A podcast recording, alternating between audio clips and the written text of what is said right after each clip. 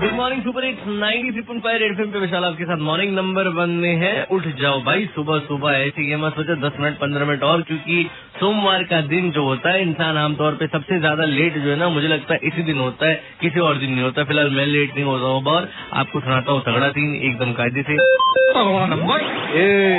तगड़ा नंबर एक की पहले बात बता दूँ कि कॉमनवेल्थ गेम्स जो है वो खत्म हो चुका है और भारत जो है वो तीसरे पायदान पर रहा। तो उन सारे एथलीट्स को दिल से शुभकामनाएँ जिन्होंने गोल्ड मेडल सिल्वर मेडल या फिर ब्रॉन्ज जो भी मेडल जीता है और हमारे देश का जो नाम है वो दुनिया भर में इतना रोशन किया है तो दिल से सलाम है उन सभी खिलाड़ियों को। नंबर दो।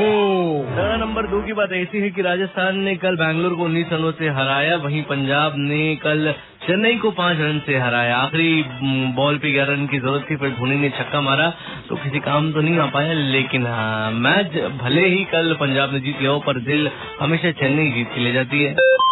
नंबर। तीन नंबर तीन की बात मेरे आपके, हम सबके बहुत काम की बात है। वो ये कि ज़िले में भाई डेंगू के लिए हाई अलर्ट जारी कर दिया गया है। ऐसे में आप अपनी सुरक्षा जो है डेंगू से करते रहिए। बचाव के तरीके क्या है, वो भी सब कुछ आपको विशाल आज बताएगा मॉर्निंग नंबर वन में। टेंशन ना लो। विशाल आपके साथ मॉर्निंग नंबर वन में, ऐसे भी जाते रहो। Good morning